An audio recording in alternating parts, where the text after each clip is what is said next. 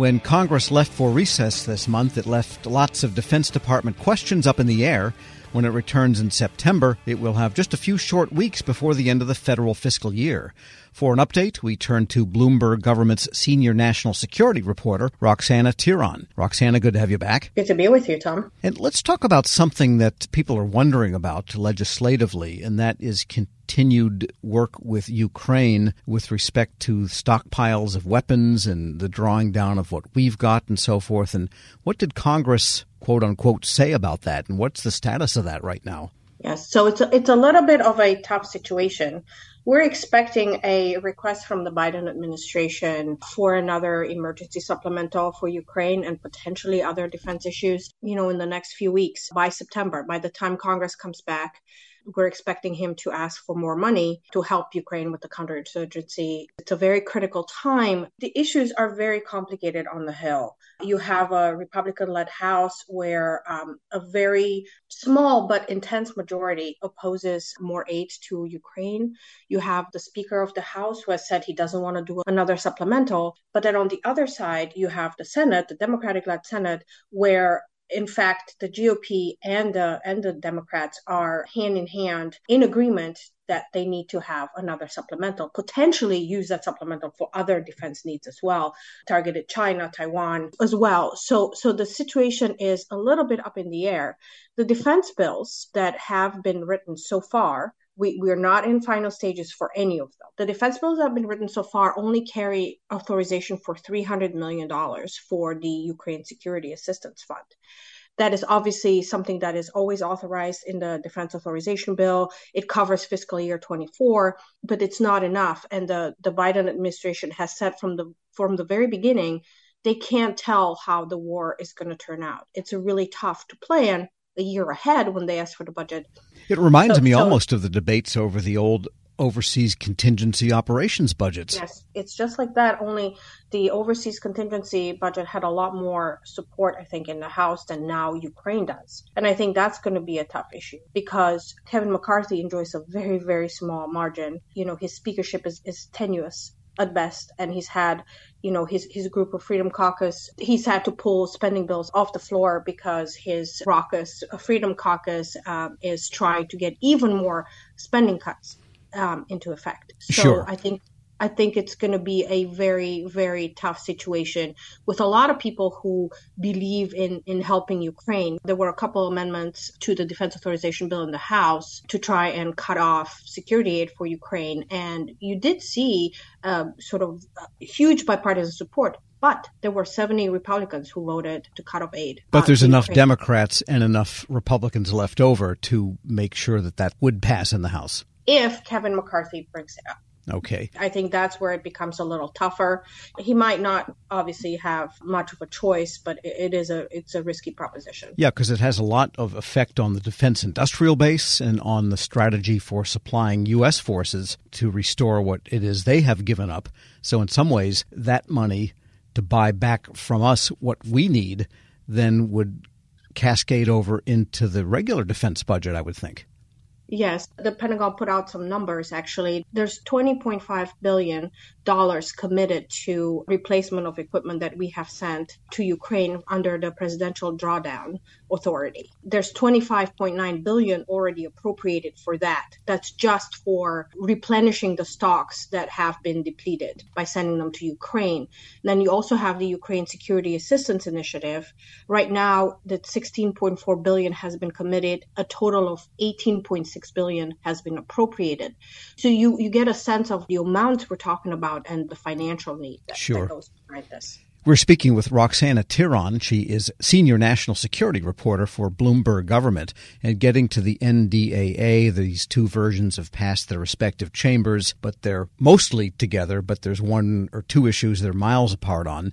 And then the funding bills. Where does all of that stand? Let's talk about the NDAAs first The Senate, for once, actually passed its own version. In the last few years, it has not been able to get it off the floor huge bipartisan support. The big difference, I think, um, obviously the funding level is the same. It stays within the the you know deficit deal that that President Biden and uh, Kevin McCarthy struck earlier this year. But the big issues here are um, basically uh, social policy issues. The House carries a, a ban on uh, the Pentagon's policy to allow for time off and and travel expenses for troops and their families who might seek an abortion or other reproductive help and the Senate does not. The Senate didn't even touch that issue. The House also carries a ban on transgender health care. It tries to eliminate a lot of diversity, uh, equity, and inclusion programs at the Pentagon. It's got a lot of a lot of the these social culture war provisions that the Senate doesn't. So can they be reconciled? Yes, they can. And I did talk to the people who would be um, negotiating this. Uh, so, Chairman of the House Armed Services Committee, Mike Rogers, He's a Republican from Alabama, and Adam Smith, the Democrat from Washington. I, I talked to both of them, and neither of them expects the policies that were passed in the House to actually end up in the final bill. The issue is not the negotiation over the final bill. The issue is whether the House will be able to pass it when it comes back, when it comes back in negotiated form, in conference report form. Because again, you run into you run into the problems that Kevin McCarthy has been having his entire speakership. He sure. doesn't have enough Republican. He needs he needs to pass bills with plenty of Republican support. And if these policies are out, he might not get that. So the question is, is he gonna just say, "Hey, we have we've made our statements, but we do need to pass this very important bill. It's passed for 62 years in a row. This would be the 63rd." So that remains to be seen. They still have to appoint conferees to the bill. They haven't done that. They will officially do that in September in the meantime, you know, staff is working behind the scenes. Sure. So that's technically work out. But we have a huge, we have a huge, we have a very tough bridge to cross until we get there because we do have the threat of government spending expiring at the end of September. Right. And so that brings us to the appropriations side of the negotiations, and they're not very close there yet either, are they? No, the Senate marked up all the bills in committee. Uh, there's a huge, um, obviously, especially in defense and foreign policy, huge uh, funding difference. The Senate decided to go with emergency supplemental spending uh, to add more money so that they don't have to stick particularly to the um, debt ceiling deal. The House is insisting on on cutting even more spending. And so they've not been able to get other than the military construction and veterans affairs bill, which is usually a very, very easy pass. Other than that bill that barely squeaked by, they were not able to pass any other bills on the floor. So they're coming back to, to this Herculean task uh, to, to pass spending and then marrying them up with the Senate and negotiating a, a final spending agreements with the Senate. They only have 12 working days before government spending expires. So it's going to be a tough situation. Roxana Tiron is senior national security reporter for Bloomberg Government. Thanks so much for that analysis. Thank you for having me. And we'll post this interview at federalnewsnetwork.com slash Federal Drive. Hear the Federal Drive on demand. Subscribe wherever you get your podcasts. Leadership today, especially within the federal workforce, is being tested more than ever before. Everett Kelly, National President of the American Federation of Government Employees, joined Shane Canfield, CEO of WEPA, to share how his upbringing in rural Alabama eventually propelled him to the forefront of thousands of union members, raising a collective voice. After years of leadership with both the largest federal employee union and as a pastor, Everett Kelly reflects on his deep rooted values of integrity and hard work. Hello, and welcome to the Lessons in Leadership podcast. I'm your host, Shane Canfield, CEO of WEPA. Today I'm joined by Mr. Everett Kelly, National President of the American Federation of Government Employees. Everett, welcome and thank you for being here. Shane, thank you. It's a pleasure's mine. You first joined AFGE in 1981 during what eventually became your 30 years of service at Anniston Army Depot. We're now more than 40 years past 1981, and you've been the union's national president since 2020. How's your decades long involvement with AFGE impacted the way you view your role now as the union's leader? The time that I spent as local president, I simultaneously spent that same time as a pastor in Alabama. I like to say that this was my training ground because as I was entering into the role of unionism, I was also entering into ministry. And so I see my role, even as the union leader, as ministry. It's never an understatement because this is what I believe. I believe that if you love people and show people that you love them, people will follow you. My business is in the business of growing people. Uh, and that's what I do. And I, and I think that my training as a pastor and as a union uh, leader has given me the ability to really, you know, uh, grow people because I feel like that, you know, it's my responsibility both as a union leader and as a pastor to ensure that people have a livable wage. It's also uh, my responsibility to ensure that people are treated fair with dignity and respect on the job. And I think that goes in both uh, arenas. So, so I've seen this, you know, as ministry as I've grown through the four decades of leading people. Putting those two together is amazing. AFGE handles a massive array of issues and topics of importance to feds across many departments and agencies. What is it like being at the forefront of all those moving parts, and how do you manage it all? Well, first of all, let me give kudos to my staff, okay? Uh, because it's just no way that I could manage all of this work and all the moving parts by myself.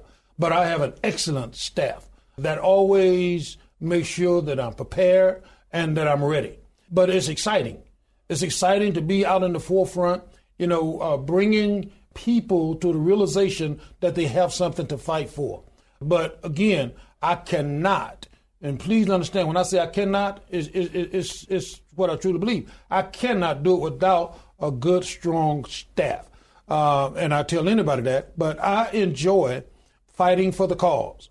I enjoy standing in front of a group of AFG members, calling them to action, and then standing back and watching that action come to fruition. Because I know that I'm not the one that's doing it. Okay? They're the one that's doing it. I'm merely casting a vision, right? And I enjoy casting a vision and then watching that vision come to fruition. And it's the staff and the members that get that done. As CEO at, at WEPA, I completely and totally understand that. We rely on them. It's not Absolutely. just nice to have, we rely on them. Absolutely. Them. As AFGE president, you often speak at union rallies and other events widely attended by federal employees. What's it like to experience that direct connection to employees? And how does that influence your leadership style? You know, that gets me excited, okay? To be standing in front of a group of AFGE leaders get me excited. To hear the words, who are we? And the chants that come back that says AFGE gets me excited. It gets my motor uh, running, if you will. And it's exciting to look at them and see the motivation in their faces when they're fighting for a cause. And, and, and all of us come together and fight uh, in solidarity, fight as one, raise one voice. You can't explain the feeling, you just know that it's right. You know, I just know that it's right when I'm standing there and I feel this, and I never fail to say thank you again because I'm the one that merely cast division. They are the ones that get the work done. And so when I see them out there ready to go and that call to action goes out, and then I see them really begin to march on that uh, initiative, it's an energy that I cannot explain. I can explain it. I'm feeling it right now. um, d- describe how your personal background and upbringing folds into how you function as a leader. You know, understanding that I was born in the deep south. I was born in a little small town in Goodwater, Alabama, population 1,292 today. Born to parents that, and I hope I don't offend anybody, and I, I got to quit saying this, but but I was born to a set of parents that believed and trusted in God, and that began to establish who I was. I began to trust God myself in everything that I do. I, I trust God even in this situation as a union leader because my parents taught me to believe in uh, the Bible. And with that came do unto others as you would have them to do unto you. In other words, treat people right. treat people with respect, right? Do what's right. It taught me, you know, about integrity, right? It taught me about being honest, you know, and that's what's needed in the role of a leader of this union. It, it, it's, it's needed. Uh, and you know, I try to portray that. I try to portray a person of honesty and a person of integrity. And so, being in the deep south, you know, you you, you just learn those things, and that's what has helped me uh, throughout my path as a union leader. And it's always nice that whole approach because you don't have multiple approaches with different people or different sets of different tasks, different energy. It's it's always straightforward, yes. honest. Here's the truth. Yes. And it's it's easy. Yes. Right? Yes. It's a lot easier than having multiple personas. Absolutely. You, yeah. Absolutely. What's one piece of advice if you could go back and tell yourself when you were starting your career? You know, I don't know you're asking for one, but I'm, I'm going to have to elaborate on two, yeah, if that's yeah. okay. Number one, I would explain the urgency of integrity a lot sooner than what I did, right? Because to me, integrity is not necessarily what you see others do or what others see you do, but integrity to me is what you do even when no one is looking. And so I, I would really begin to stress that importance more so at an earlier state in my leadership role rather than the latter part.